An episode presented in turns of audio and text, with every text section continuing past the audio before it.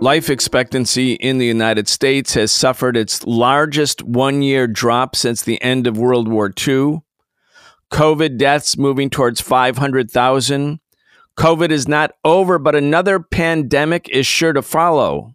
When? No one knows, but will the U.S. be ready?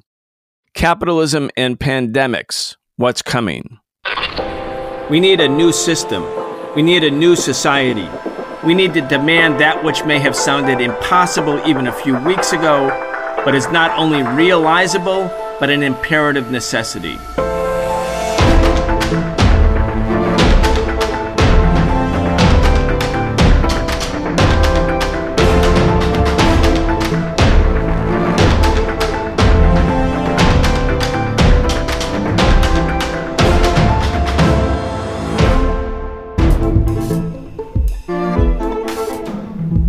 Welcome to The Real Story on the Socialist Program. I'm your host, Brian Becker. We're joined today from San Francisco by KJ Noh. KJ is a peace activist. He's also a scholar on the geopolitics of Asia. He's a frequent contributor to Counterpunch and Dissident Voice and other journals. KJ Noh, welcome. Thank you. Pleasure to be with you. KJ, I was really happy that you could join us today because as you know, when I originally reached out to you, I wanted to talk about the next pandemic. You know, we're still in the middle of COVID 19. There was lots of talk before this year, before 2020, that the US needed to be ready for the next pandemic. I was looking at PowerPoint presentations provided by healthcare specialists and institutions back in 2018 on the 100th anniversary of the so called Spanish flu pandemic that took the lives of 50 million people. And the entire PowerPoint is about let's get ready for the next pandemic. It's coming. And of course, a year later, it did come, and the US was completely unprepared. And so I wanted to talk about the next pandemic and what the United States could do, should do, maybe won't do we wanted to talk about all of that, but there are two other issues that have come up. One is the blame game. And of course, that's always been in high gear for the last year, but it went into a very weird kind of gear in the last week as the World Health Organization, the WHO investigating team, went to Wuhan, China, where we, the people of the world, first learned about COVID 19 to investigate the genesis, the origin of COVID 19. There was internet rumors and a global campaign promoted first and foremost by the president of the United States, then Donald Trump, that actually the cause, the origin of COVID 19 was not only in China, but it was a lab that had an accident or there was a bioweapons accident that happened in a biological warfare lab in China, and that's why COVID spread. But in the last week or two, first the headlines were World Health Organization discounts the possibility that this came from a Chinese lab in Wuhan. And then the headlines changed in the last week. They changed in the last week, and now it's like China's not leveling with the World Health Organization. China's concealing. China's making it impossible for people to really understand China's role in COVID 19. So then I thought, okay, since we're having you as a guest, let's talk about that too. But then today, KJ, the headlines came out, and it's such an extraordinary story. I wanted to also talk to you about this third important part of the story. I'm going to read a couple sentences to you. They derive from the mainstream media the New York Times, the Washington Post. Here it is. Life expectancy in the United States fell by a full year during the first half of 2020, a monumental drop that reflects the toll of the COVID 19 pandemic. But the cause is not COVID alone. A spike in deaths from drug overdoses, heart attacks, and diseases also contributed to this dramatic drop in life expectancy in one year. The last time life expectancy at birth dropped more dramatically was during World War II. If 2020 were repeated each year for the next five years, that would constitute a trend reminiscent of an actual global war. But we are at peace. And of course, I'm using air quotes around the word peace. Black and Latino Americans were hit harder. They were hit much harder than the white population. In the six months of 2020, Black Americans lost 2.7 years of life expectancy, and Latinos lost 1.9 years. The actual decrease in white life expectancy was actually 0.8 years. And KJ, life expectancy at birth is considered a reliable measure of a nation's health. It's not the first time that the US has experienced declining life expectancy. We saw a downward trend between 2015 and 2017, then a little bit of an uptick. But anyway, these are extraordinary, extraordinary numbers. And I just wanted to start this segment by getting your take on it. Yes, absolutely this is really astounding news. And we have known that life expectancy has been dropping for certainly many subgroups, largely middle aged and older men. But the fact that this is appearing as a global phenomenon for the United States tells us that there is something terribly wrong afoot. And as you point out, healthy life expectancy is a very, very important gauge of the health of a society rather than the standard, you know, measures of GDP or other econometric measures. Really, health expectancy, especially healthy life expectancy, is the key metric that we should be watching to see whether a society is functioning properly or not.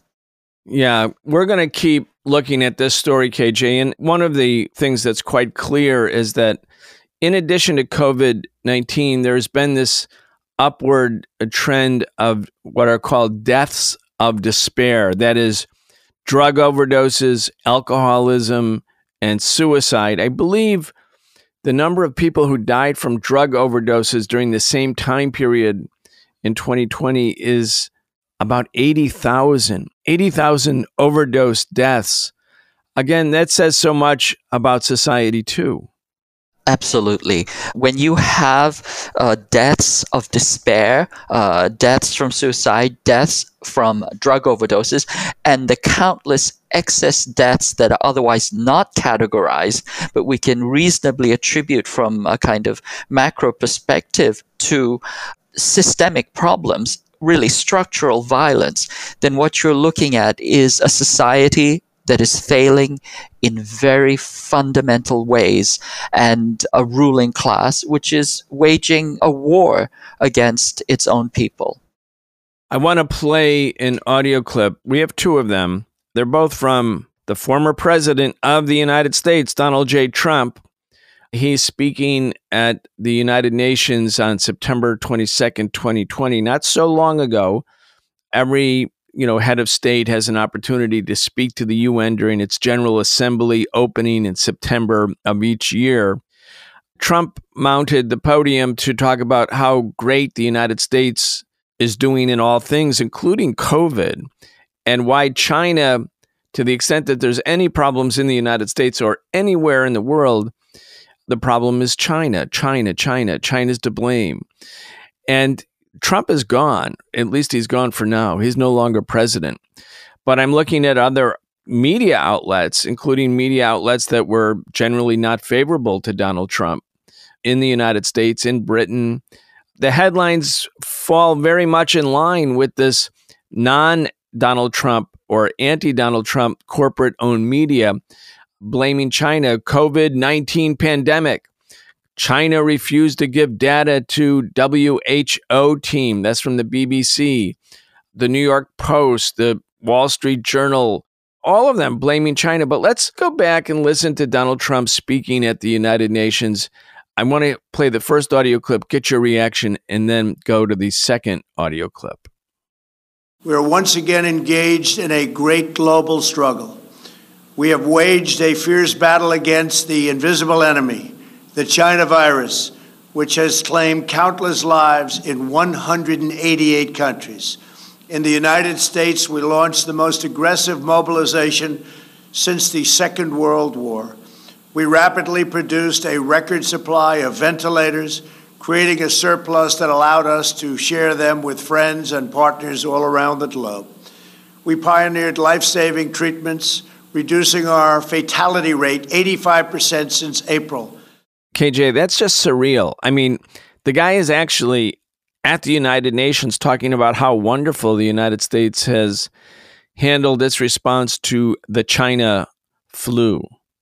Yes, it's uh, kind of surreal and you know it's this bizarro upside down world where everything is inverted i mean let's just go back to the original situation part of the reason why the west has done so poorly uh, regarding the COVID pandemic has been this ideological blindness, the ideological hubris. At first, it was characterized as a uniquely Chinese problem that it wasn't going to happen here. This was the Council for Foreign Relations, New York Times, Washington Post, Guardian, etc. And then, concurrent with that, and this taps into Donald Trump's framing is that the Western nations, especially the United States, with their you know transparent reporting and you know the kind of power of their academic and civil society, would offer elegant solutions, you know, kind of like their own self-organizing immune system along with, you know, the power of US uh, capitalism. And of course, we saw that that was exactly the opposite. We saw this incredible scientific illiteracy compounded with this incredible emphasis on profits over people. And the result of this is what we see today over 100 million people in the world infected, but in the United States alone, half a million people dead. I mean, that's a scale of death that we have not seen since, um, you know, uh, major wars.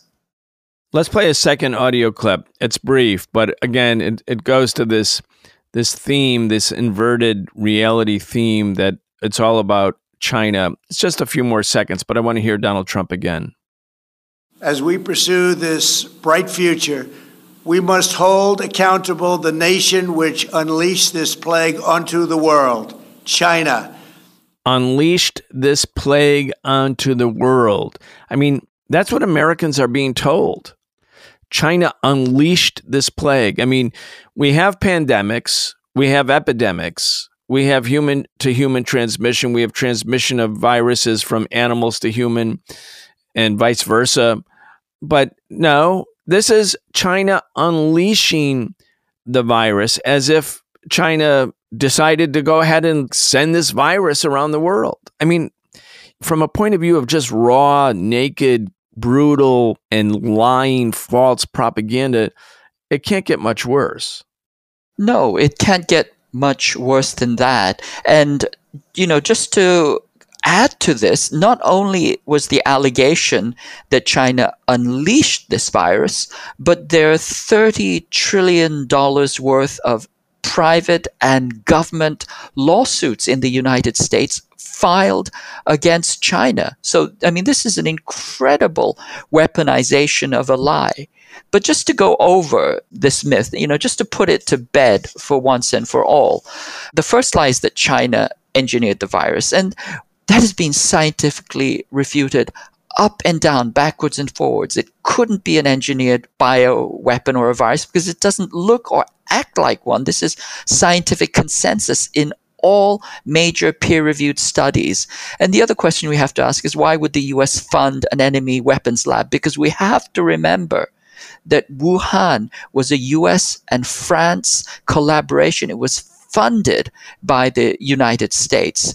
The second fallback, and this is unfortunately, it's people even on the progressive left, like Sam Husseini, who are saying this, who are saying that it was a naturally engineered virus. That's why it doesn't show the traces of engineering. But again, this is highly unlikely because that would take a mass project lasting at least 50 years. Random mutations are very slow, and the closest virus equivalent are a RaTG13 is 96% similar to COVID. So that would be like uh, monkeys typing away randomly and suddenly coming up with Shakespeare's Hamlet it's just not possible, or statistically, it's not possible. So the conclusion is that it's natural, but then the fallback position to blame China was that maybe it's natural, but they captured a wild sample somewhere and they leaked it on purpose or by accident. And this again fails completely. This argument fails on the logic because if it exists in nature, it's already out there. It can't be leaked out if it's already out there. I, just to give you an example, just the other day I saw a coyote in the East Bay. Now, there are a lot of coyotes uh, in the East Bay. That's a wild region, and you you know you have these animals move around. Now, there also happens to be a coyote in the Oakland Zoo or the San Francisco Zoo what are the probabilities that the coyote that I saw escaped from the Oakland Zoo as opposed to the probability that it's just one of these wild animals?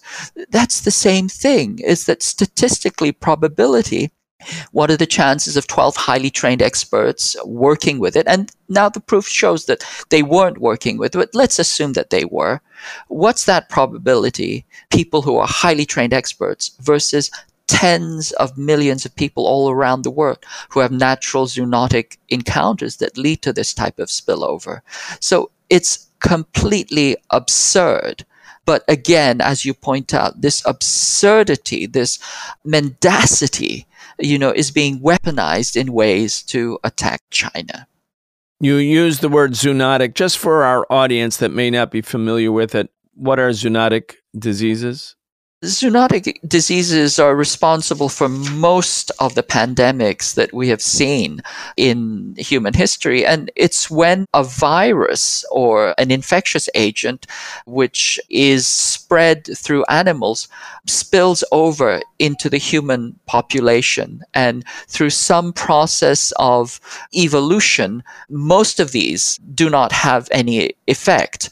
But occasionally and more and more frequently as there's more and more human and animal contact through breeding and through destruction of natural habitats that when this virus is transmitted to a human it finds itself able to first sustain itself uh, the human becomes the host and then it becomes also transmissible. And in the cases where this transmissibility is high and the virus itself is dangerous, then we start to approach the phenomenon that we see as epidemic or pandemic.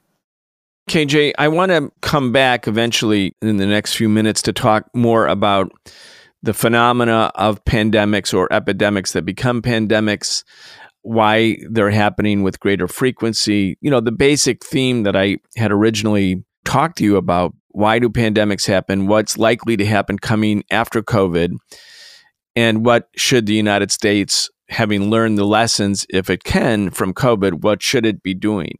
But before we get there, I want to go back to this new weird media handling of the World Health Organization investigative team that has gone to China, to Wuhan.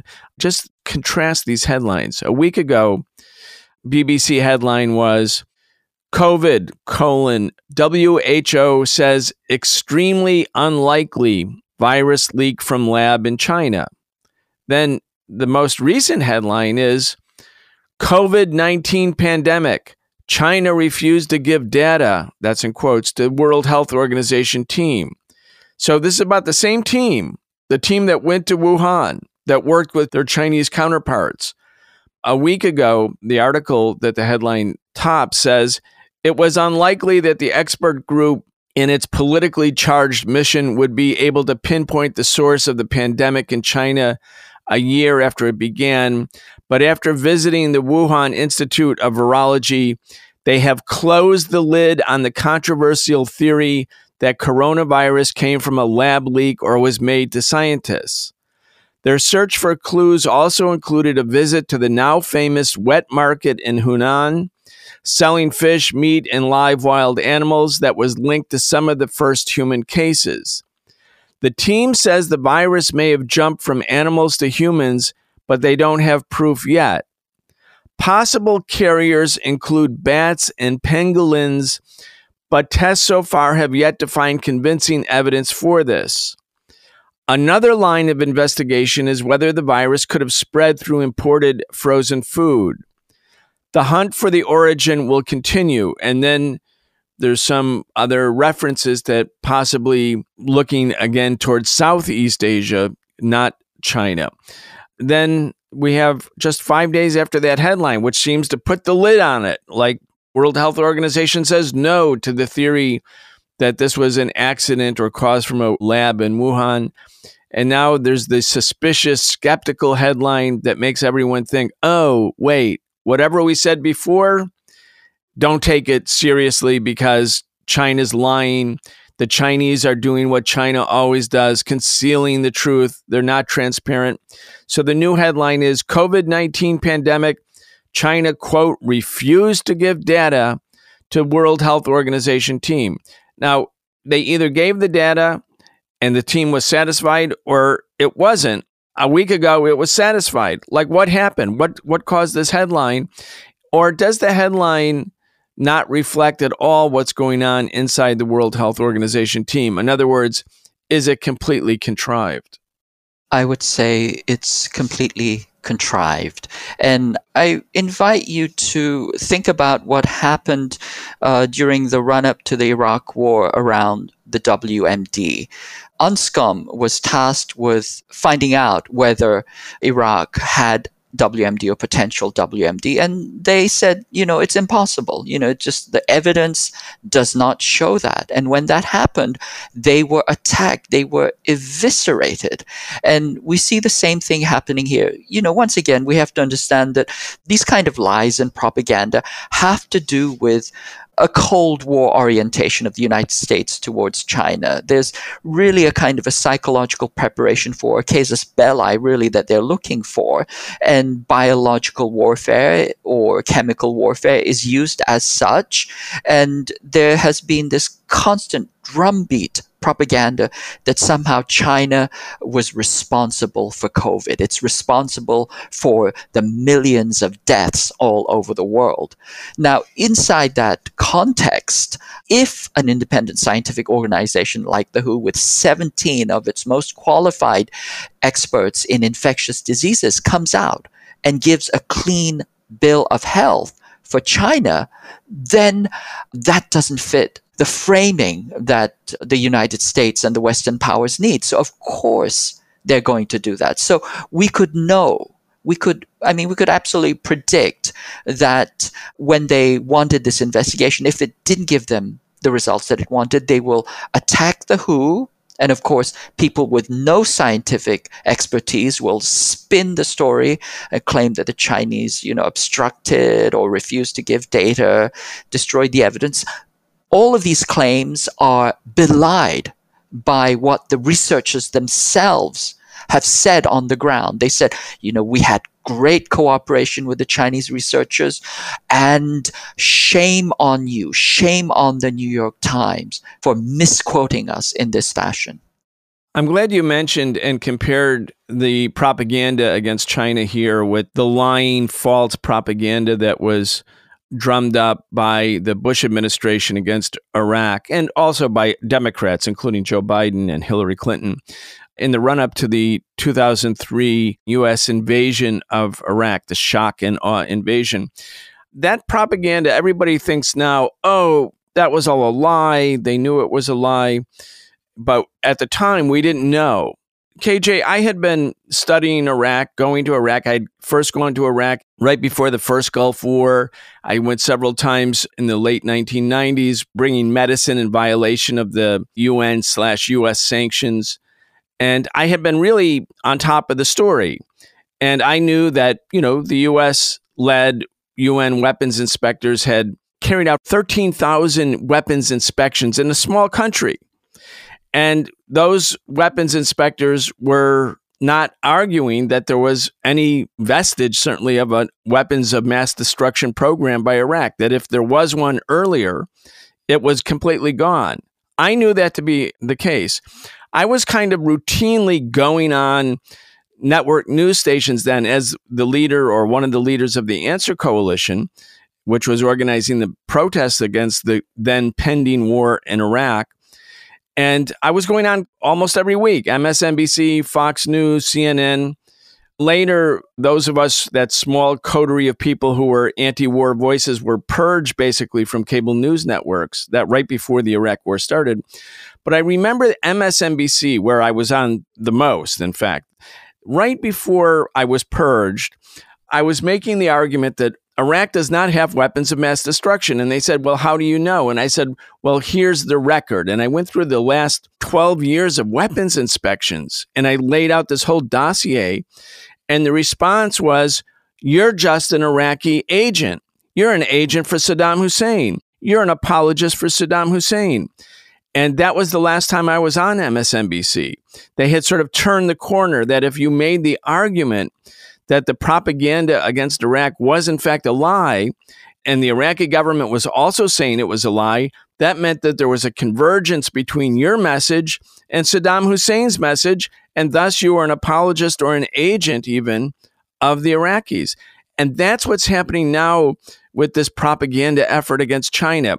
If you sort of tell the truth, maintain an objective faculty, and it coincides with China saying that the West is also lying, that means that you must be an agent of the Chinese foreign ministry or its propaganda arms of the Communist Party. It's this level of witch hunting. Absolutely. And once again, I remind you, the Biden administration had said that it would come back to the table with international institutions and respect the science. But if you see the spin coming out, for example, from Jake Sullivan around this WHO reports, clearly they're not respecting the science. They're clearly not respecting the WHO. Remember, Thea K. Fischer, she's a professor of epidemiology, she said, Our quotes are being twisted and that their scientific work is being distorted. Despite these arguments, they're still alleging that you know somehow that there's something awry with this report and this investigation now the key thing to understand and this is crucial is that we are in the middle of an epidemic and we could potentially face more epidemics. But one of the key ways of combating an epidemic is through clear, accurate scientific information. In fact, you can really think of an epidemic as a race. It's a race between accurate information and inaccurate information. And when an administration like the Trump or now the Biden administration takes the position that it is going to prioritize propaganda, lies, and political advantage over finding the scientific truth, we are in a very, very dangerous position. KJ, the World Health Organization team went to Wuhan because that's where China first learned and we, the world, learned about the existence of COVID 19. But World Health Organization is exploring the possibility that COVID 19 may not have started in Wuhan or even in China. Let's talk about that for a second. Yes, that's really an important finding. And uh, we're seeing more and more evidence that China may not have been the place where it originated, but simply the place that it was discovered first. Most of the arguments that it was, you know, leaked from the Wuhan lab or that you know started in China, they center on circumstantial evidence that erupted in Wuhan. That proximity is the problem, but there's considerable peer-reviewed studies that show that from waste samples, historical sputum samples, from antibody tests, that the virus did not originate there, but it was simply discovered there first. So, for example, you know, this was an early study, early clade analysis at Cambridge University showed that the Wuhan clades, the B clades, were descendant of European American samples. And then if we look at, you know, there's a recent article in Le Monde, which quotes the European Journal of Epidemiology that says that there was COVID in November 2019. The US CDC quotes the Clinical Infectious Diseases Journal, which says that by December 2019, 1.4 4% of Americans had COVID 19 antibodies. Italy's National Cancer Institute points out that there was COVID from September 2019. And there are even earlier studies that show it, you know, even earlier, Spain, Barcelona, etc. So there's a large body of study that shows that it didn't start in China, but the Chinese found the needle in the haystack. And essentially, what they did is they alerted the world in a timely and astonishingly rapid fashion. And everything that was useful to share, they shared within days, primarily the genome sequence. And countries that followed that information and the NPI models, non pharmaceutical intervention models, that China showed proof of concept, they did not suffer. They were talking about Korea, Thailand, Vietnam, Singapore. And uh, the countries that didn't really, really suffered. So, what we really have to understand is that China discovered it first, it fell on the epidemiological grenade, and it bought the rest of the world time. And that time was squandered in the US and the West for ideological reasons because they wanted to attack China. And this is the tragedy of COVID. We have to learn from this and make sure this never happens again.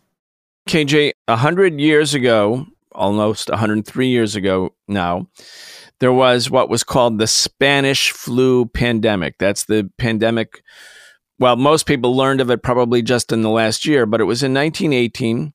It didn't start in Spain, by the way, it started in Kansas.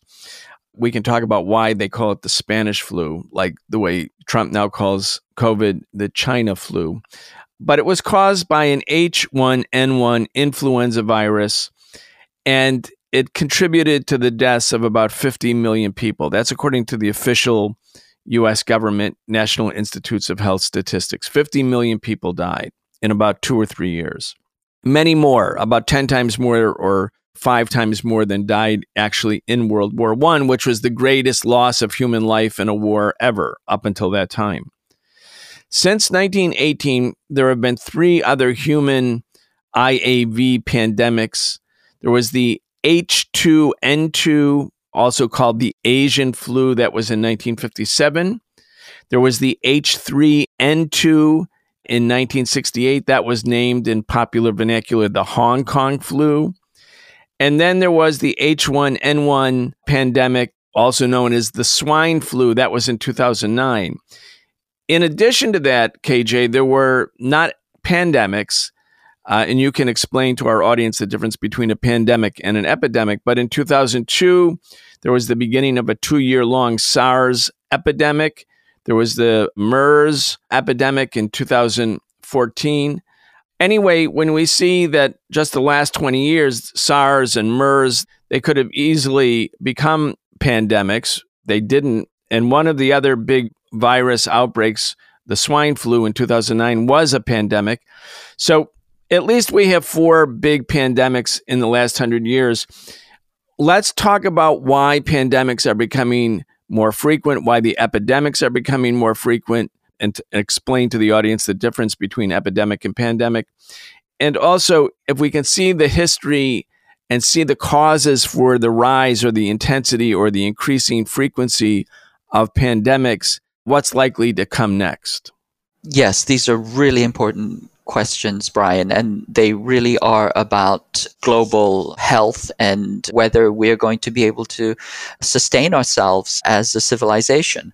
But the first point I will make, and you're absolutely correct is that the Spanish flu, which was the greatest pandemic that we know of in modern times, this started in Kansas, started in Haskell County, Kansas, and then it was accelerated in Camp Funston. And then these troops went to Europe. And by the time 1918 came around, it was actually a greater killer of troops than World War I itself. And as for H1N1, we estimate that that killed up to 575,000 people, over a half a million. That was first detected in San Diego at a military base, at a military hospital.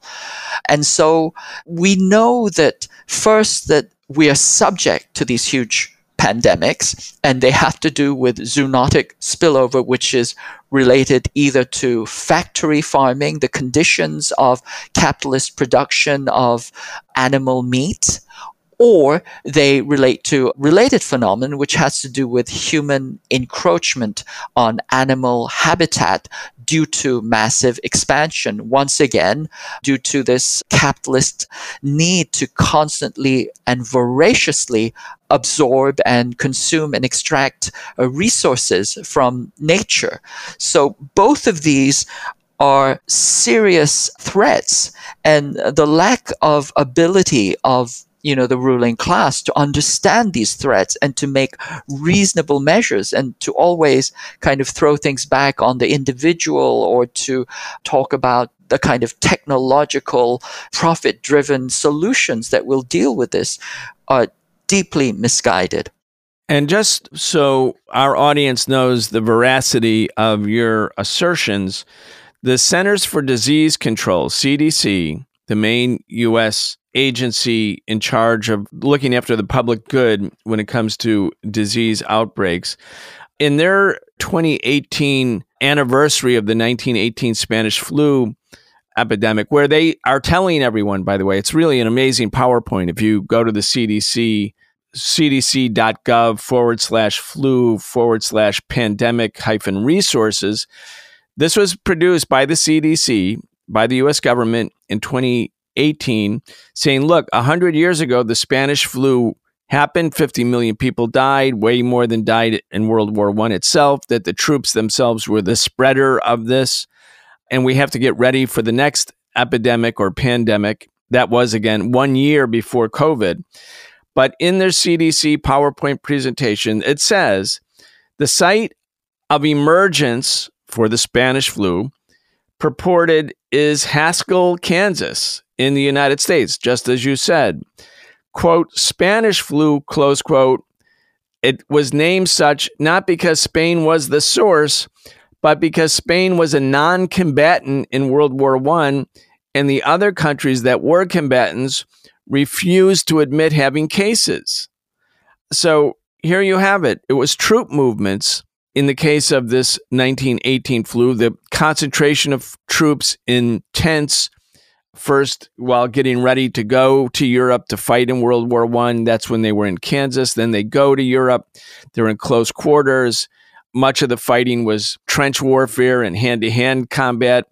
The different armies were infecting each other. And then as the war ends in 1918, the pandemic doesn't end. The pandemic keeps going and going for several more years. And then you mentioned the other virus that it started in San Diego and again amongst troops how important is the modern military and the fact that we have a standing war machine with a thousand U.S. military bases or 800, some very, very large number all over the world. Those troops go from country to country. They're in close quarters. They're not coming through visa checkpoints when they enter other countries. How important is the modern military and the modern concept of permanent war or a war machine to the spread of pandemics? I think it's incredibly important. And it's one of those things that is completely obscured or erased from the picture, just as, for example, global warming is a tremendous risk to the planet, to planetary existence. But at the same time, if you look at everybody who's talking about it, they erase the effect of war and the US military itself on global greenhouse gas emissions. It's a similar kind of erasure and omission. But yes, going back to your point, once again, the largest pandemic in modern history started with US troops in Haskell County at Fort Funston. And then the most recent largest pandemic prior to COVID was the H1N1, and that started in military dependent family in San Diego. It was discovered at a military clinic, and then for months the U.S. government did nothing while it spread to all over the south of the United States and Mexico. And of course, exactly the points that you make. The military historically has been a huge vector of the transmission of disease. And we know this. There's very good studies that show this, not merely with pandemics, but simply with STDs. We know that the rise or the propagation of STDs relates to the presence of troops. You, you can do a straight line correlation between the number of troops in a city and the number of STDs. But specifically regarding viral transmission and specifically regarding transmission in this current moment, one of the things is that the United States is conducting military operations in at least 170 countries. And it has, you know, at least between 800 and 1,000 bases in these countries. And what happens is that the US travels in and out through these countries without visas, uh, without going through immigration. They're immune from public health inspections or public health guidelines for the native populations. This is why we saw massive outbreaks in countries that had shut down or were able to control their COVID outbreaks. We're talking about Guam, Okinawa, we're talking about Bavaria, Germany, we're talking about South Korea. Every country where there is a significant US military presence, there has been uh, unexplicable and unexpected eruptions of COVID, where the country had previously thought that this was under control. And it has to do fundamentally with the way that the US status of forces agreements are written with these countries that are hosting troops.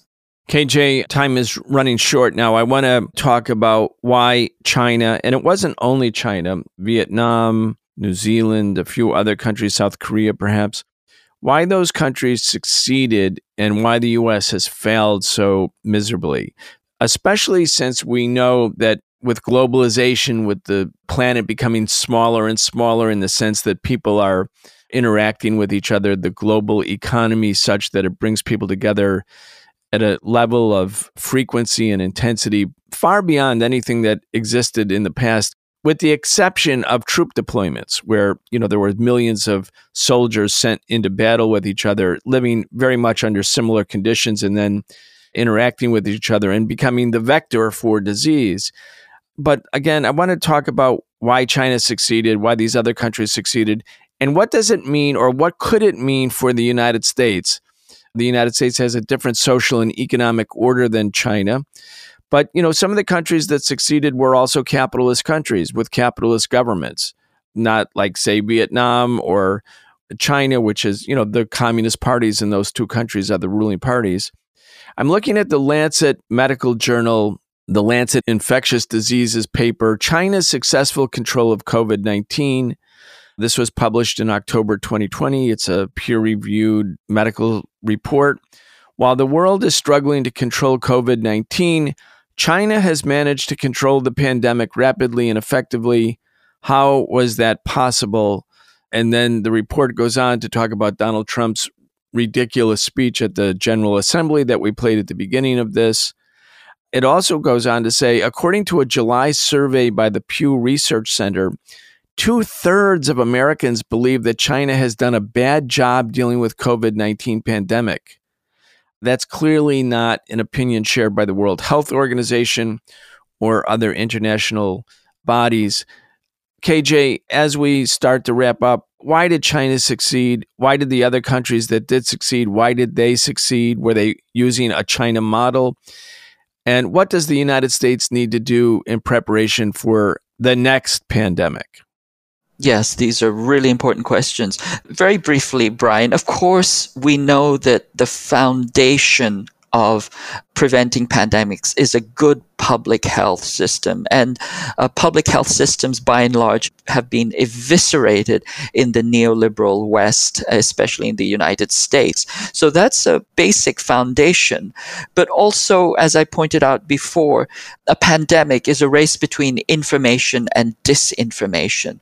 And very early in this pandemic, the United States made a commitment towards disinformation, towards unscientific propaganda and attacks. And therefore, that made it incapable of responding in a reasoned, rational way.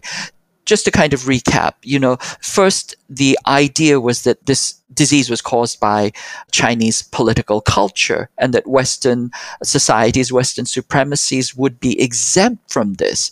Now, having stated the problem as uniquely Chinese or Chinese despotism or Chinese dirtiness or Chinese dishonesty and depravity, any response the Chinese did was then characterized as a violation of human rights. Now, what the Chinese did were very, very rational measures. That is to say, the standard non pharmaceutical interventions that are used when you don't have a vaccine. You isolate, you test, you track, you trace, and you treat. But all of this was weaponized as kind of civil rights or human rights violations. And then, having done that, it became impossible for the West and especially the United States to copy the very effective Chinese model. You know, it was impossible for them to actually admit that the Chinese had done something right. And so by that time, you know, structural factors kicked in. The capitalist economy is never prepared for a pandemic because there's no profit in preparation or stockpiling. And the US did not have single payer health care. Testing became impossible.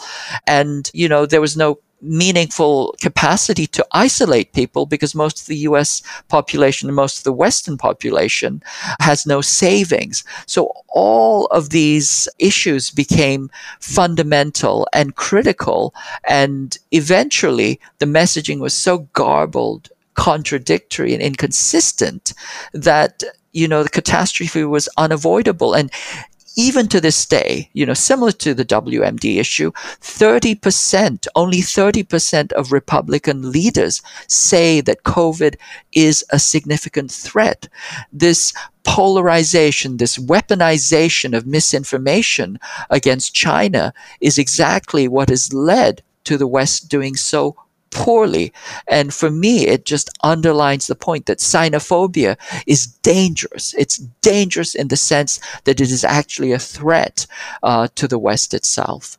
No, those are excellent points, KJ. And I want to just let our audience know that KJ and myself and others are part of a larger project to fight back or push back against this endless war propaganda and demonization of China, which is not only dangerous because it leads towards war, but it makes the United States additionally vulnerable to the misinformation and disinformation that makes Americans very, very vulnerable to this kind of sort of mismanagement of disease outbreak when we know for sure that uh, disease outbreak or pandemics are part of modern life. And the organization that we're working on together, and if people want to join us, they certainly can go to the website.